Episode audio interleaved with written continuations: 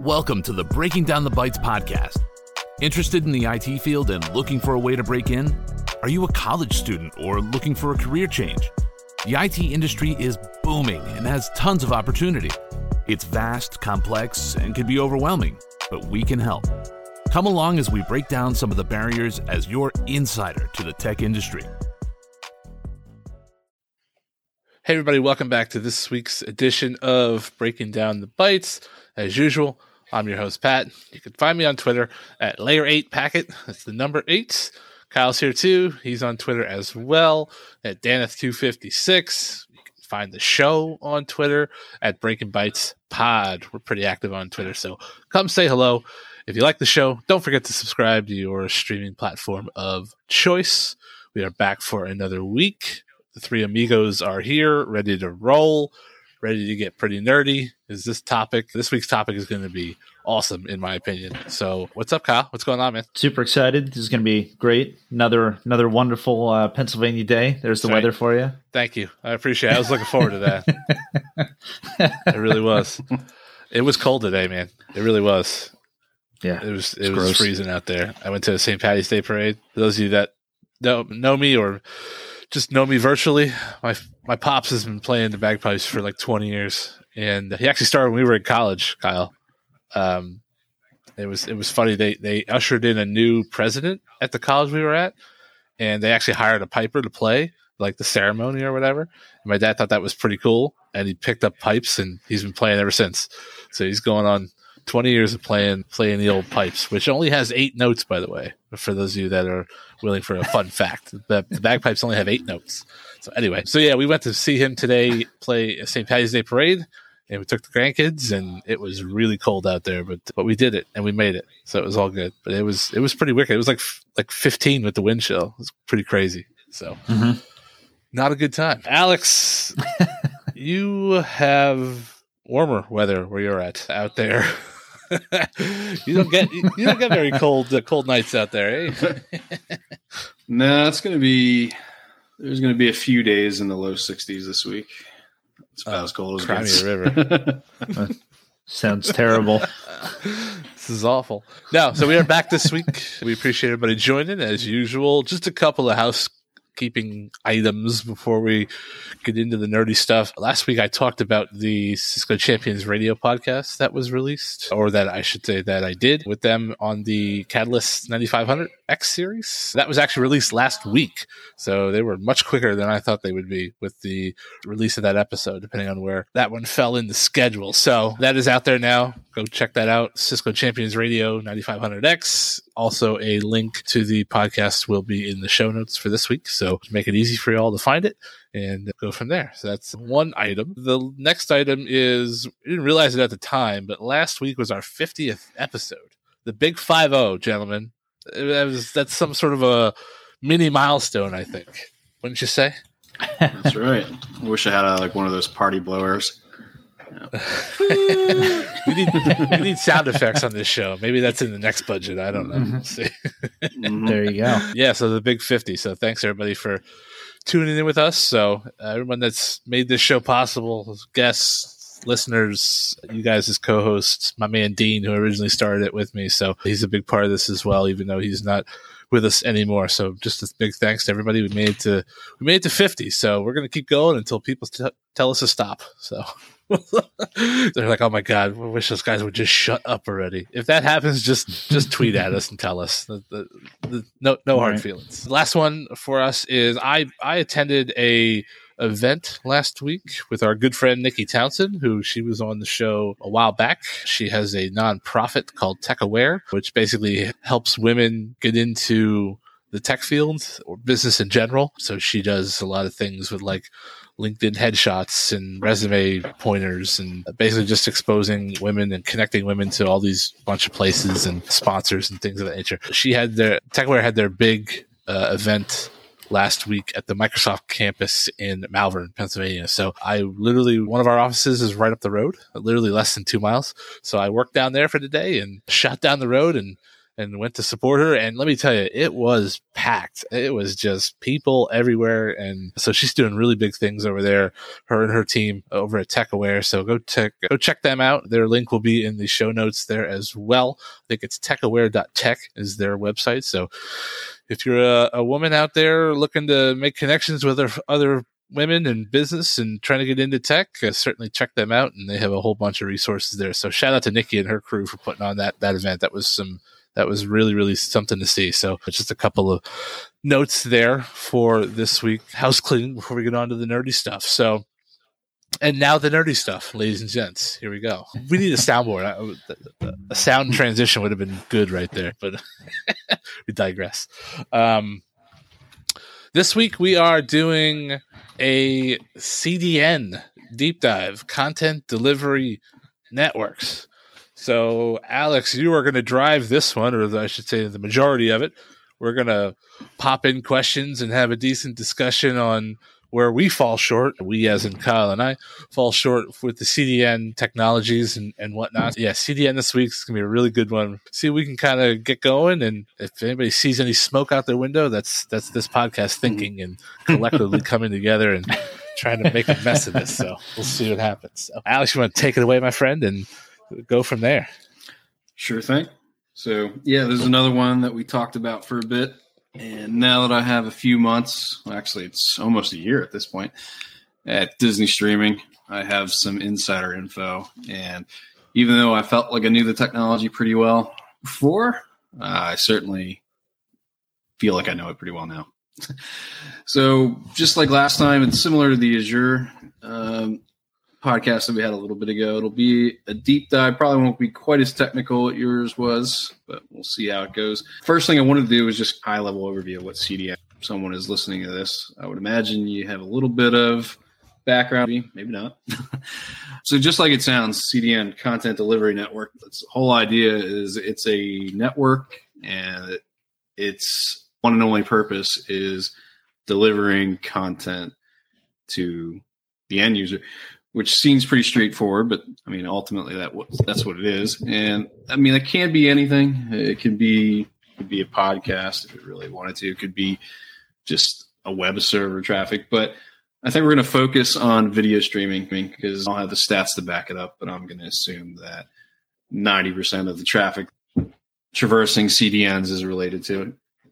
The sudden, just massive increase in the streaming players out there. I mean, what started as being like a, a Netflix thing is and now at this point, I'm kind of shocked if some random network doesn't have their own streaming variant, whether it be Discovery, Paramount, CBS, you name it, they all have one now. But obviously, there's some giants in the room Netflix, uh, certainly Hulu and Disney, which is what I'm familiar with, and then some other big players like Apple. So yeah, like I said, we'll focus on CDNs as it relates to transition into talking about streaming and not related to CDN. But starting with that, with CDNs and we'll, we'll just use Disney here.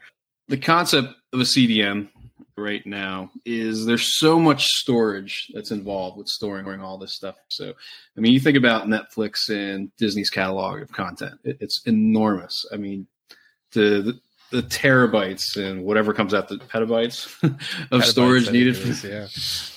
yeah. Right. And the yeah. whole idea is there's all this content, you want to get it to people across the globe and you want to be for performance reasons you want to be as close to those end people end users as you can but it, it's not realistic to take all that massive amount of storage and put it 60 places in the world it just doesn't make financial sense but it also doesn't make sense that you have everyone in the world trying to watch stranger things and maybe there's just one server in las vegas or Los Angeles that serves that content for the rest of the world. So that's kind of where CDNs come right in. It's getting as close to the as possible as you can to the end user at a price that makes sense. And the way they do that is kind of how you architect CDN. You have the concept of an origin site that's going to have all the storage. It's going to every single catalog, every everything from the newest episode of Stranger Things to some off the wall, like whatever you can think of. Is the, use your imagination. Whatever you may think of that's not popular. All that's stored in these origin sites. And without going into too much detail and saying anything I'm not allowed to say about Disney, it's universal across all these streaming giants. They're going to have probably less than five of these in the whole world, less than 10, certainly. And I think Netflix has three, and that's public knowledge. So the idea is all the data, it, you need redundancy. You can't have a, a site go offline and lose some content, but you don't need many. So we'll just assume five or less. And the other thing worth noting is that storage, there's not all storage is treated the same. You have storage that's better used for writing and deleting, erasing content, and putting new content really quick. And dynamic content, content that's going to be there one day, gone the next, or maybe even here one hour, gone the next hour. Then you have storage that isn't as good with that. It's it's meant to store it and stay there, and you can get to it, but it's a little slower, but you can hold more. So that you can think of your origin site as that's going to be the massive amounts of storage as far as like just size. But that's going to be the IO or as fast as it can read and write is going to be much slower than what you're going to have at the edge sites. Where the edge sites are going to be the exact opposite. You're going to have much less storage, but they can pull and retrieve content and send content much faster than other storage. And those are the two extremes. The very edge site where this is where actually the users are getting content and the origin site where all the content lives. I think netflix does the exact same thing in most streaming providers. It's also sometimes a middleman as well. So you might have the concept of an origin site that might only be two continents in the world two three places in the world. You might have something like a, a mid-tier or a mid-site data center and that might hold say 50% of the content. And then you'll have edge sites with that might legitimately only hold 5% of all the entire catalog. But the thing that, that makes that work is that 5% of the content, which can be stored on these edge caching nodes, CDN, that might legitimately constitute 95% of all the traffic. Wow like you get the, the, the Netflix top ten sites or top ten shows, top ten movies. Yep. And even extrapolate that back because there's so much content. Let's say the top fifty. You take the top fifty, that might only be five percent of the of their entire catalog because they have thousands of things on their catalog. Right. Right. But you take those top fifty and you put them on the caching nodes, and that might, like I said, service ninety five percent of all the traffic. So you need to be able to access that content when you need to. But the fact is, is that these caching nodes have a very limited amount of storage and can write data and delete data very quickly. They're kind of like constantly out there with just the, the most popular content. Ultimately, that's how they get away with having a lot more sites. They can get close to the customers because they just don't need data centers full of storage you can have a few devices. And I think what some people don't realize is an origin site, which I said has all the content, that might be an entire data center floors full of equipment where an edge site they might just any of these streaming providers they might just go into a data center provider and say i need two racks and just you can put it anywhere so your right. cost of entry so quick just turning up you can do these so quickly because you're not bringing up this massive forklift of just storage after storage. And the other thing that worth noting is that generally all the processing that's done. So when the content originally comes in, there's things that need to happen. If there's commercials need to be put in, if there's different bit rates like the 4K, so on and so on. All that stuff can happen in the or- origin data centers. So anything that goes into giving you the final product that can be done at the origin site. No need for that to be in the edge sites. The edge sites are really just like again, CDN content delivery. Those edge sites, which is the content delivery network, they are just there so people can reach the content and pull, it. We're not, it's not processing it. It's not putting a bow on it, making it look pretty. It's not responsible for giving you the thumbnails when you're searching through the your catalog on Netflix or Disney Plus. It's It's just there. It's giving you the raw data. Wow. So I kind of, yeah. So I kind of stopped there, let you guys ask any questions because I didn't want to have that be ten minutes of discussion without giving you a chance to digest what I just said. So yeah, is there anything there that didn't make sense or was uh, you didn't realize was the case? I guess with the the caching part of it, is that just based on the amount of hits, or is there some sort of like predictive thing that happens there? Yeah, be actually a good topic to actually get somebody that works in that department to know for sure. But there's definitely there the heavy hitter shows. Just using Disney Plus as an example, the new episode of The Mandalorian comes out. That'll get preloaded into all the caches even before okay. we have any metrics to say that people are going to hit it, just because they know it's going to happen. Oh, awesome! Sure. So, so we'll say, hey, it's launching on Friday. We'll proactively start jobs where the origin sites will start sending it to all CDNs so the CDNs have it ready. But if there's a show that maybe just kind of took people by surprise, yeah, there's metrics that are involved with that saying, hey, this is getting hit pretty heavily.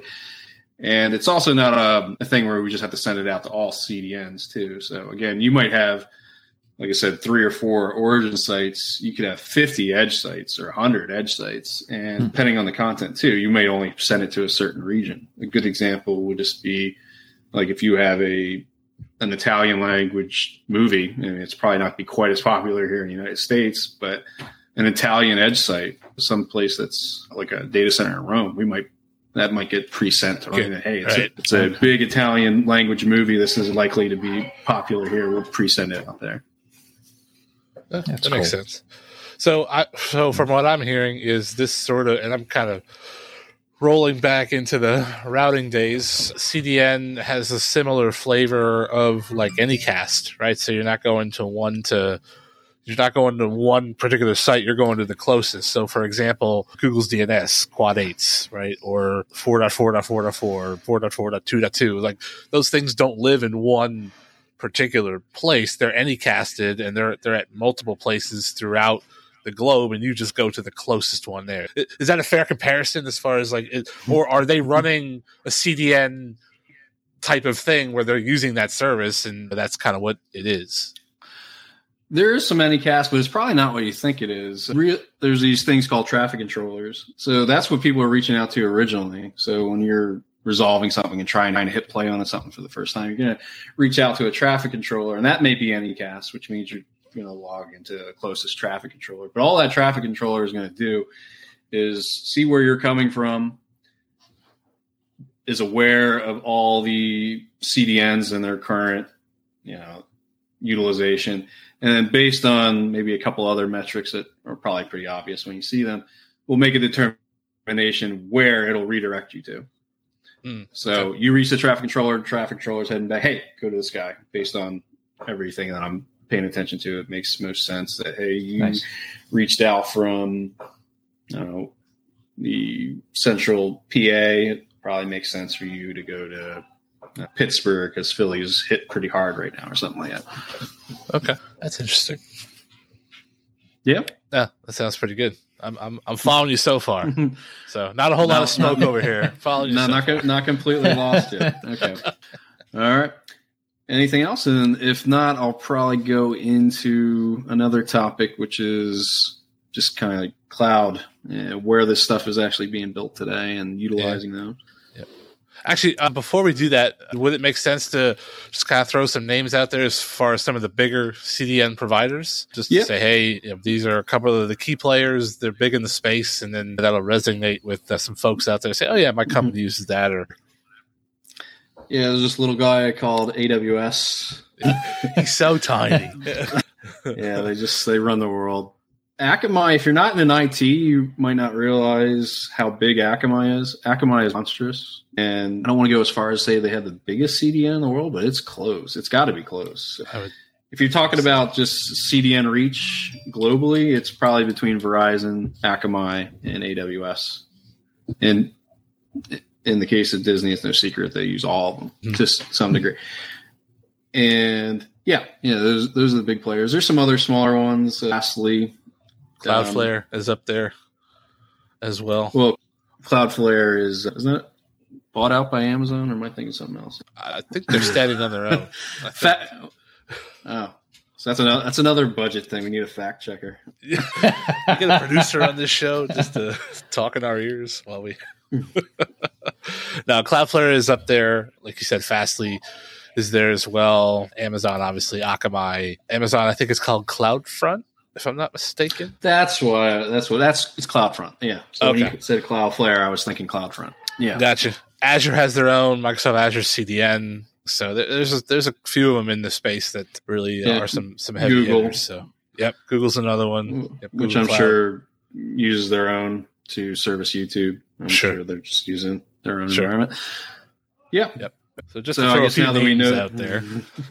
yeah, there's option AWS and Akamai or some now that it seems like we mentioned earlier that everyone's coming out with their own streaming service. Yep. All these other guys that have any type of footprint globally are trying to get into this Sure. space. And it's the same kind of setup. It's just they are putting fast storage that can I mean, they're not. I don't want to call them done, but they're they're limited in what they do, but they do it well, and they can do it in a footprint that makes it very easy to continue to expand all over the world. There you go. Yeah, so, yeah. So I guess ha- having said that, I wanted to touch a little bit on that and cost of entry for a CDN or for any type of network. It's it's the draw with all providers, AWS, Google, so on and so on.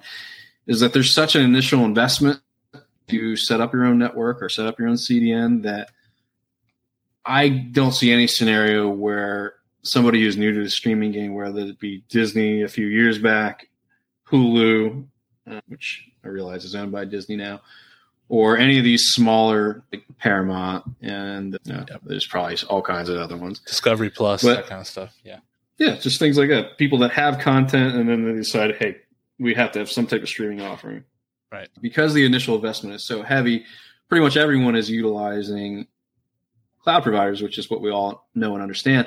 But I think the juggernauts, which I'll just focus on Netflix and Disney, have grown so big now where they actually can do this cheaper themselves. So now that there's a a transition now where now they're trying to get off of Amazon and do it themselves, which is where Netflix is right now. They used to be completely on AWS, and now the AWS is only used for processing. So, just like I mentioned earlier, if you're really talking about content delivery networks, you're really kind of focusing on the edge of that where people actually pull the content. So, as of right now, I don't. Maybe they're still servicing it somewhere, but for overwhelming majority of the traffic that goes to Netflix, you're hitting some data center where they actually own the equipment on site and things like thumbnails that I mentioned earlier or uh, any of the analytics processing that goes into producing the results for what it recommends. That's all done on A- AWS today. And again, they that's public knowledge. They acknowledge that, but they're transitioning it off, and that's just what you're seeing across the board right now because the the cost associated with some of these juggernauts in Amazon, they're talking about billion dollar bills Oh, I I believe mean, it. to a vendor, nine figure bills, yearly bills. Wow. So now they're getting to the point where okay, it makes sense to go on this billion dollar plus investment to build my own Investment, CDN. sure. You may not might take you a year or two, but you know if you continue growth, yeah, it's only going to get worse and worse. And the more right. the longer you wait, the harder it is to get off, that kind of thing. Yeah, so that's currently what we're seeing right now is, and same with Disney, the idea is just they, they want to build their own CDNs. They want to get off dependencies of these CDN providers and do it themselves, and with the ultimate end goal to save money. Yeah. No, I agree 100%. So that kind of brings me to a question that I had once we take a, a breath here. You talked about internet and sort of the, the nine figure bills that they're, that these streaming giants are pushing to these vendors and whatnot. Like, what does that internet traffic cost look like then as well? I mean, that's got to be an astronomical bill as far as, you know, like, like you're, you're paying for all that throughput. I mean, that has to be tons and tons of throughput. I would assume the streaming has to be a major percentage of the internet of the total overall internet traffic out there. I would assume. So, like, what does that bill look like from a usage perspective? Like, Ooh, boy. Yeah, for sure. And that's why it's so easy to go into things like these Amazon and Google at first because their model, their billing models is based on utilization. So as your utilization goes up, your bill goes up. But again, just like entry in is pretty easy. But yeah, now as we're transitioning out and all these providers are transitioning out, if you look at the bandwidth statistics of like Netflix and Hulu and Disney, uh, internet traffic that a few years back where individual data centers or pops, things like a major city is terabytes or terabits per second of internet. But I believe it to service all this stuff. And yeah, like you said, the, that is a monstrous bill. That could be tens of millions of dollars to get all of these internet circuits. And these CDN providers, they're forced to do it. I mean, they have to provide the service to their clients, and that's how they do it over the internet. But a big thing that's a huge push for all these internet providers, or I'm sorry, all these content providers, is a concept of private peering. So I think everyone's pretty familiar with you get an internet connection from a big provider, Verizon or CenturyLink, the other anyone's familiar, the different tiers, tier one provider, the biggest players and have the biggest reach, tier twos, the next level down, so on and so on. So again, people are kind of accustomed to that. You buy an internet circuit with them, you have internet access and you pay a monthly fee for it. The bigger the circuit, the bigger the, the internet connection, the the more costly it is. And at this point, um, with these CDN providers, you're talking about 400 gig circuits and lots of them. So it can get incredibly expensive. But the thing to note is since they're content delivery networks, uh, end user is what's just everyone sitting at their house. That is who is pulling this traffic. That's who the traffic is going to initially. So there's a huge push right now to get in contact with the tier two and tier three internet providers. So those are going to be guys like Spectrum and Charter, Crown Castle, Cogent. There's several others. They have a really big residential base that is consuming a lot of streaming traffic, YouTube, Netflix, Disney. And the idea is, if people aren't aware, these tier two providers, if they need to reach Disney and they happen to go through a tier one provider, say like Charter, in order to get to us, has to go through Verizon. They actually have to pay Verizon to use their network uh, to use them as a transit. So the, the whole concept between with private peering is you have these big providers, they'll go to these still very large ISPs that are residential focused. And they'll do something, a private peering agreement. The whole idea is we'll connect to each other. I'll only give you my Disney streaming content, which is the only thing that they're concerned about. So I won't use you for anything transit. Uh, like I won't traverse you to reach Verizon. You won't traverse me to use anything else. You only use this direct connection to me for streaming, and I'll only use it again to provide you guys with streaming content, and then we won't bill each other for it.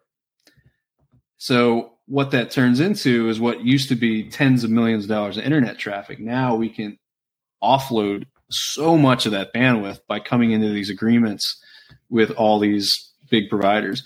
Like I said, Crown Castle, Cogent, Charter, just any mom and pop internet connection and it's mutually beneficial. It's like we don't have to pay the tier one providers; they don't have to pay the tier one providers. You're that much closer to our service, or latency goes down a little bit.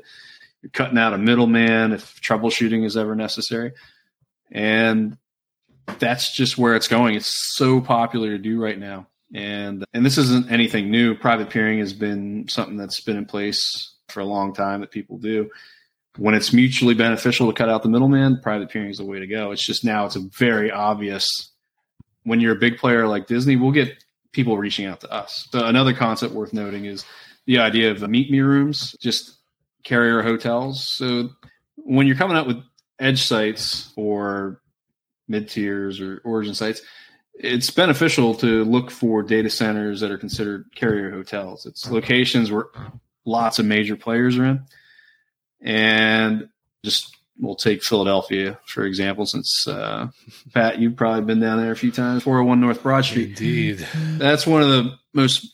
That's a massive carrier hotel on the northeast there in Philadelphia. That yep. every major internet carrier is in that building. They have some type of equipment in there. So because everyone's there, generally there is a designated meet me room, which is just a room that generally has just a few really dumb switches and just patch panels. And it provides a very simple way to get connectivity to all these providers.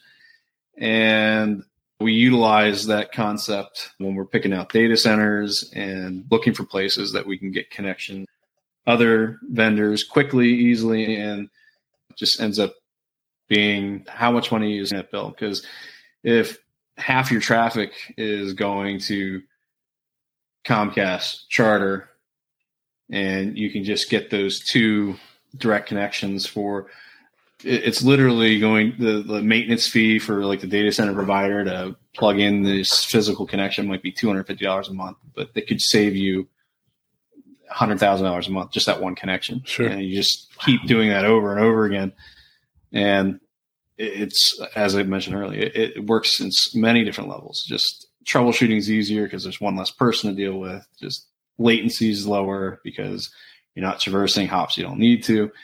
And our bill is much lower.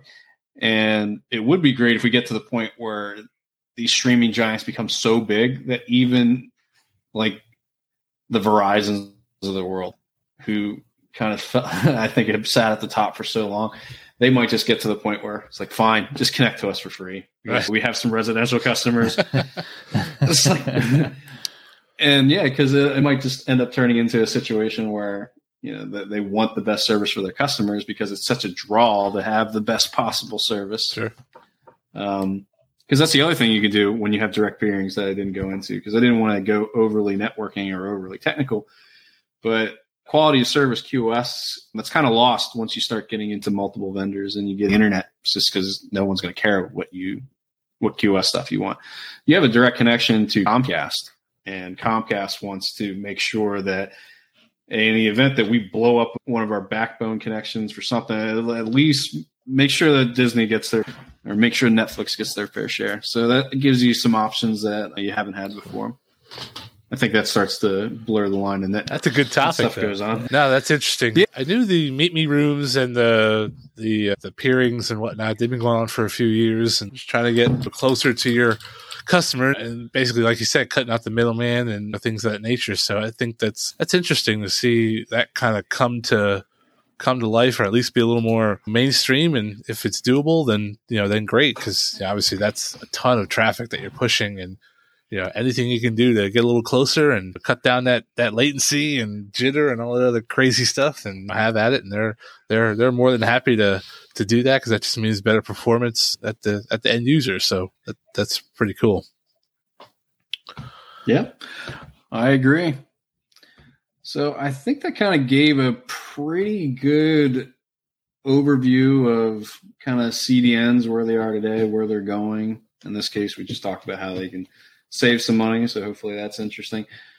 I was considering going into a bit more detail on like how some of these streaming providers work, but I don't know if it makes sense to get into that much detail. So I guess I'll leave it to you guys. Is there any obvious uh, questions that came up that you could think of? Anything that you wanted to talk about a little bit more? I guess I'm questioning like okay say say I'm here and I and you guys have a have an edge in Philly. And so I'm I'm basically going to Philly. Like how do they is it just is it just all obviously it's UDP traffic because it's all streaming but like how does that work with like is it just a it's just a copy of whatever I'm trying to watch correct? Like how much like how how many co- for lack of better words how many copies do y'all keep around? It in particular. Is there a limit? Like is it just hey i, I rented 50000 copies. If this thing is out that person's going to be sol like how does that work? Well, I think I'll answer your question correctly, but yeah, it kind of goes back to that concept of origin sites where you may only have three sites that have all the data, and that data will end up getting copied to maybe middleman data centers that might only hold about half the traffic, and then ultimately to the edge sites that have caching. So, I mean, you Mm. i if you're talking about the the newest and greatest show, it might be on every single CDN on the planet. I mean, that means technically at any given time you have 100 copies of the content. so, yeah, not sure if that answered your question or not, but yeah. That's how it goes. That's how it rolls. No, that's good. No, I was, I'm always curious about that. Kyle, what do you got? So then, when it comes to the the edge sites and stuff like that, when you you're like the end user and you're you're reaching out to to play something, are you just getting gigantic files? Are they like little snippets? Or like, or if you're mobile or something like that? I mean, you're not just getting smacked with huge data. Like you're like, oh, I wanted to watch a movie and I just downloaded four gigs worth of the content. like, for sure, yeah. So these, yeah, a show or even a movie is it's obviously a obviously a massive file, and it's not realistic for people to download. Uh, what, what's a 20 gig file for maybe a 4K movie. So I talked about a little bit about how there's processing. So this is where it kind of goes away from CDNs a little bit. So CDNs do what they do, but again, they're not very intelligent. So they don't do any type of processing. They have the content on them and they people pull the content from them. But when people are actually reaching out to view a movie or view a show, what they're what they end up doing is they reach out to something and they get a manifest file and what that manifest file is is like a list of URLs, and each one of those URLs actually points back to a very specific chunk of content. So I probably should have started off by saying when you get these massive files like a movie, you'll actually when they're processed that generally well Netflix case it's an AWS or whatever data center that's doing this processing, they'll take that file that might be 90 minutes long and turn it into thousands of five second clips. And what that allows you to do is when the player, whether it be, and not only do, I should back up yet again, not only will they break it up in the five second chunks, they'll also break it up in the five different chunks at different bit rates. That'll all go to like hmm. what your bandwidth is. If you're rocking a 3G connection somewhere, they might get the 360p version of it. And if you're even if you're a mobile device, it, will default to probably not giving you the 4K content, even if you technically have a 4K phone, just because it's hard to tell the difference. It might default to a 720p content, which is much less mm-hmm. bandwidth. Yeah, but the whole idea is it has these five second chunks at all different bit rates. And each one of those chunks and bit rates will have some type of URL that gets you access to them.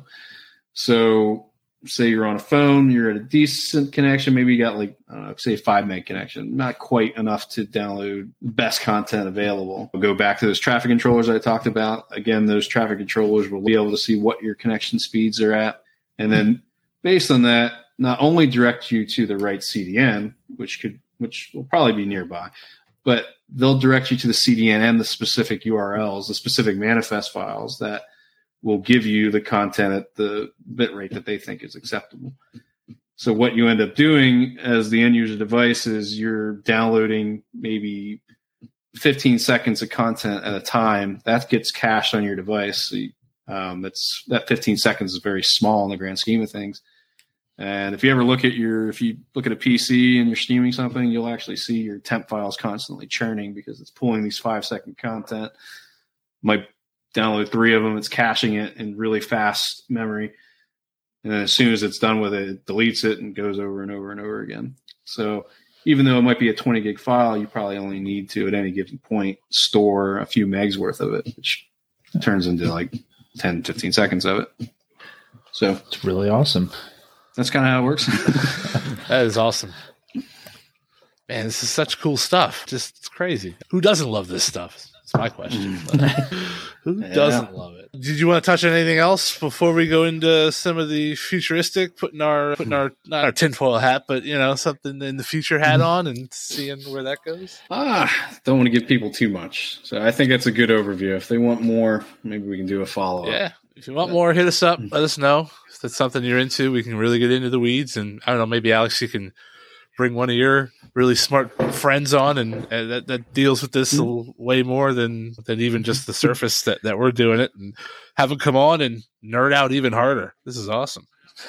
Sounds good. So where do you right. see the future of streaming slash cdns going? Because they're they're obviously here. They've been around for a while. I think late 90s cdns started in like the late 90s i want to say somewhere around there and they were just a way to deliver like static html pages faster to to to people and it's kind of evolved over over time and here we are now we're now we're pushing terabytes of data through this thing so where do you see it going There's a few things I'm really interested to see how gaming might take advantage of CDNs. I know was it Stadia? Yeah. like Google's Google, gaming. So I'm kind of curious how they'll do that because there's so many things that are sure they're similar, but they're fundamentally different. You can't buffer for 15 seconds when you're playing a first person shooter. So I am curious if they come up with like just gaming that's streamed. They don't have a a console. How CDNs might evolve. Uh, right now, I kept saying that CDNs are kind of dumb. They service content, but maybe there'll be a slight evolution where, this, in addition to serving content, they can also do some basic processing that's related to gaming. Or so, yeah, interested with that. The other things that come to mind that people are doing a lot of right now, uh, the streaming giants, Evolve Analytics. And some of the things that they're doing are really interesting because when you're talking about these massive streaming giants, uh, the small things that they're doing analytics wise, because they have so much data, I think uh, it'd be great to see how much impact they're having. And one example I'll give, and this is for Netflix, and maybe you don't know this, but when you're cycling through Netflix, you see a thumbnail for every show. You know, you're cycling through it, you see a little thumbnail Sure. about it. For every show, there will be at least three or four iterations of that thumbnail, and in some cases, considerably more. And they'll modify that thumbnail based on your viewing habit. And one clear cut example I'll give is um, because I was just reading this the other day, is Good Will Hunting. Great movie, Matt Great Damon, movie. Robin Williams. But if they say see that you have a tendency to preferring a certain actor, be it Matt Damon, be it Robin Williams, the thumbnail that you'll have will make sure that Robin Williams or Matt Damon's on it. If you don't like either, but you like romantic movies, you'll get a thumbnail where Matt Damon is kissing what's her Minnie Driver? Is that her name? The female lead. oh yeah So to more like a romantic movie. If you have a tendency to prefer comedies, you'll see the scene where Robin Williams and Matt Damon are cracking up over something. Right. They're both just have huge fun. If you prefer dramas, you'll see one where the two are embracing, like a very serious moment. And I thought that was so interesting. Now, the other example they gave was Stranger Things. If you have a tendency to prefer uh, horror or maybe more mature content, you'll get a much darker image. Whereas if you tend to have more family friendly content, you'll actually get a picture of the four kids. huh look at that That's wild. And I just, when I was reading that article, I thought to myself, that is, seems so simple given you have this data of trends that people have. And I think that would have a profound impact on what people watch. Because I, I can, yeah I know it has with me. sure Things that I'm not familiar with, that thumbnail immediately piques my interest one way or the other. Yeah, that's interesting. I just want to know where can I get a thumbnail of a Bigfoot show that I want to watch. How many how many thumbnails of Bigfoot can I get? The one that I really really like is that out there? Can somebody tell me? Oh, On Hulu, they're searching for Bigfoot I love it. I watched that. I that. love it. That's pretty good. I love it. I love it. Bigfoot and UFOs. Can I get? Yeah, Can I get an alien one? Like four different iterations of aliens. I'm in there.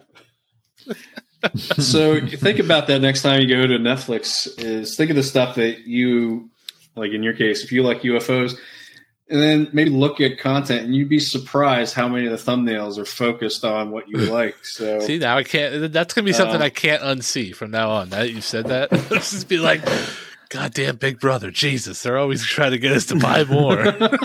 that is wild. Um, so that's just Netflix, and I'll let you guys bring up anything if you think of it. But Disney's doing something similar, where if you go to the parks now, you get a wristband that kind of keeps track of rides that you ride and the places that you eat. But the whole idea is they want to keep, they want to create an ecosystem, like a, a system where they're streaming their theater experiences and their park experiences are all combined together. So what they'll end up doing is if they see you've gone to the Guardians of the Galaxy ride while you were there, now next time you go on to Disney Plus, it'll start suggesting the Guardians of the Galaxy trilogy. That's it. Time to be alive. God dang. Wow. wow. Yeah, so and they it works the opposite way too. If they see that you tend to watch a lot of Star Wars stuff when you or go to the park and you have the wristband or you have the companion app, it'll actually suggest, hey, this ride is Galaxy's Edge, the Star Wars attraction. This ride's got a short wait. There you go. Look at that. Look at that. Fun fact the wife and the family and I are going to Disney in December, right before Christmas. So, Nice. yeah, the wife's best friend, her son plays in a middle school band, and they got invited down to Disney. So they're going. So we're all going. I think it's right before December. And also, I'll say this publicly. The wife downloaded an app today that tracks how many days we have left to Disney. I don't know how I feel about that so far. She's like, "Hey, there's 263 days and 11 hours and 47 minutes till we hit Disney." I'm like, "Thanks for that reminder, honey. Appreciate it." I'll one nerd you up. Oh, Uh, my wife, my wife's a programmer. We're going to Disney in April. Okay. She created a website ticker of when we leave. that's some next level stuff right there. I love it. It's amazing. I love it. Uh, but I tell you what, the wife and I went to Disney on our honeymoon before we had kids, and Disney is just as much fun for adults as it is for kids. I'll tell you that right now. And that, Oh yeah, the most fun you can Oh. have is not bringing oh, my kids. For it's sure. amazing. and let me tell you, that Avatar ride that they have down there in Florida, that is the best ride I have ever, ever, ever been on. So if anybody's listening out there, The one in Animal yeah, Kingdom. the one that yeah, the one in Animal Kingdom. It was brand new, right when we like when we got there. It was literally less than six months old, and we literally got off the plane onto the Magic bus or mm-hmm. whatever it is, the the, the bus that that picks you up from the airport. Got on that bus. Our first day was at Animal Kingdom, and our first fast pass, which I don't think they do fast passes anymore, but at the time they did the fast pass. So our first fast pass was for that ride, and literally we I Mhm. was like, I got off that ride and I was like, this vacation could be over right this minute because that was the best ride I've ever been on. It was Well, it's funny you mentioned that. That is, that's the thing I'm looking forward to the most in the whole the whole trip. We're going to be there April 15th. Nice. It's Pandora's Flight. I'm sure is Yep. what you're talking about in Animal Kingdom. Love it. So yeah, Ah, I'm going straight It's to so it. good. It's so we mean, did it twice. well- That's how good it was. We had fast passes for both, and I was like, "This is this is the most boss ride ever!" Like, holy, oh my god, it's amazing. And of course, in true Disney fashion, at the end of the ride, you lo- you walk out of the building, you lo- down this long corridor or whatever, and it drops you into into a gift shop. So Disney never misses an opportunity to sell it. you something. They know they know what they're doing. Holy For Hannah. Yes, they do. So, yeah. So, if you love the Avatar ride as much as I did, hit me up on Twitter. Let's talk about it because I, I can't, I can't get enough. I can't, I can't find people that like it like as much as I did. It is, it was, it was awesome. I loved it. Every, every minute in Disney was great. So, yeah. So, where, where, where are you staying in Disney, Alex? I am staying at one of the resorts, but it's one of the real cheaper Okay. ones. Animation. Oh, and- so I'm not doing it because my kids are older Yeah. now. But so it's one of the cheaper ones. But yeah, Animal Kingdom on April 14th Nice. and Epcot on Saturday. Epcot was cool. Yeah, I already have a list of all the rides. Yep. Epcot was uh, cool. Because I, I live I live real close to Anaheim, like 10 minutes from Anaheim, so I can go to Disneyland anytime Yeah. I want. And there's at Disneyland, there's two parks. There's Disneyland and California Adventure, and there's two parks of the four in Disney World that are very similar to those two. So Animal Kingdom and Epcot are the two that are unlike Okay. the two in, here Cool. Anaheim. Hmm. So those are the two we're going to. Animal Kingdom ended up being my favorite park, to be honest. It was awesome. I loved it. It was great. So yeah, Wow. so just interesting note on that one. But yeah, man, we're, we'll we'll be there in December and see what kind of mess we can make with two kids now. So it's a oh yeah, and then we'll have to let people know how our Disney Plus was impacted That's right. by it. See if Yeah. they start getting Avatar That's it. promotions. maybe just in this conversation they'll start popping up because they're listening all the time. Who knows? we'll see what happens. Yeah, that's the That world may we or may not I be already got four emails. So, uh, anything else, boys? Before we wrap up and get out of here, we're right around that hour mark, which is which is our sweet spot. No, I think we're good. Hope people got some out of that. Maybe after the recording is stopped, we'll talk more about Disney World. But people don't need to hear about that. If you want to hear more about us talking about Disney World, let us know. We'll certainly sit here and throw a few high points in. No, that, that's that's going to be it. This was awesome. Great discussion on CDNs and kind of what they bring to the world. So thanks again for joining this week on Breaking Down the Bytes. Make sure you visit our website, breakingbytespod.io. That's where you can subscribe to the show on your favorite platform of choice. Most of you come from Apple Podcasts, formerly known as iTunes. That's what our stats tell us anyway. So there's a link for that. Uh, Spotify, Google Podcasts, Stitcher, or if you just need a RSS feed, that's up there as well, so you don't miss a show. Right? Throw us a rating on Apple Podcasts. That'd be awesome. Simply tell a friend. That's cool too we've gotten some really good feedback lately and we're tweaking as necessary. So a- a- every bit of feedback really does help kind of you know, guide these shows and get you what you want to hear. So awesome there too. Twitter and Instagram, Facebook, Discord server, the survey that we have out there, the feedback survey, it's all in the show notes for your platform of choice for socials. So, all right, fellas, it's been a good one. Awesome, awesome time. And we'll see everybody again next week. Bye, everybody. So long. See you.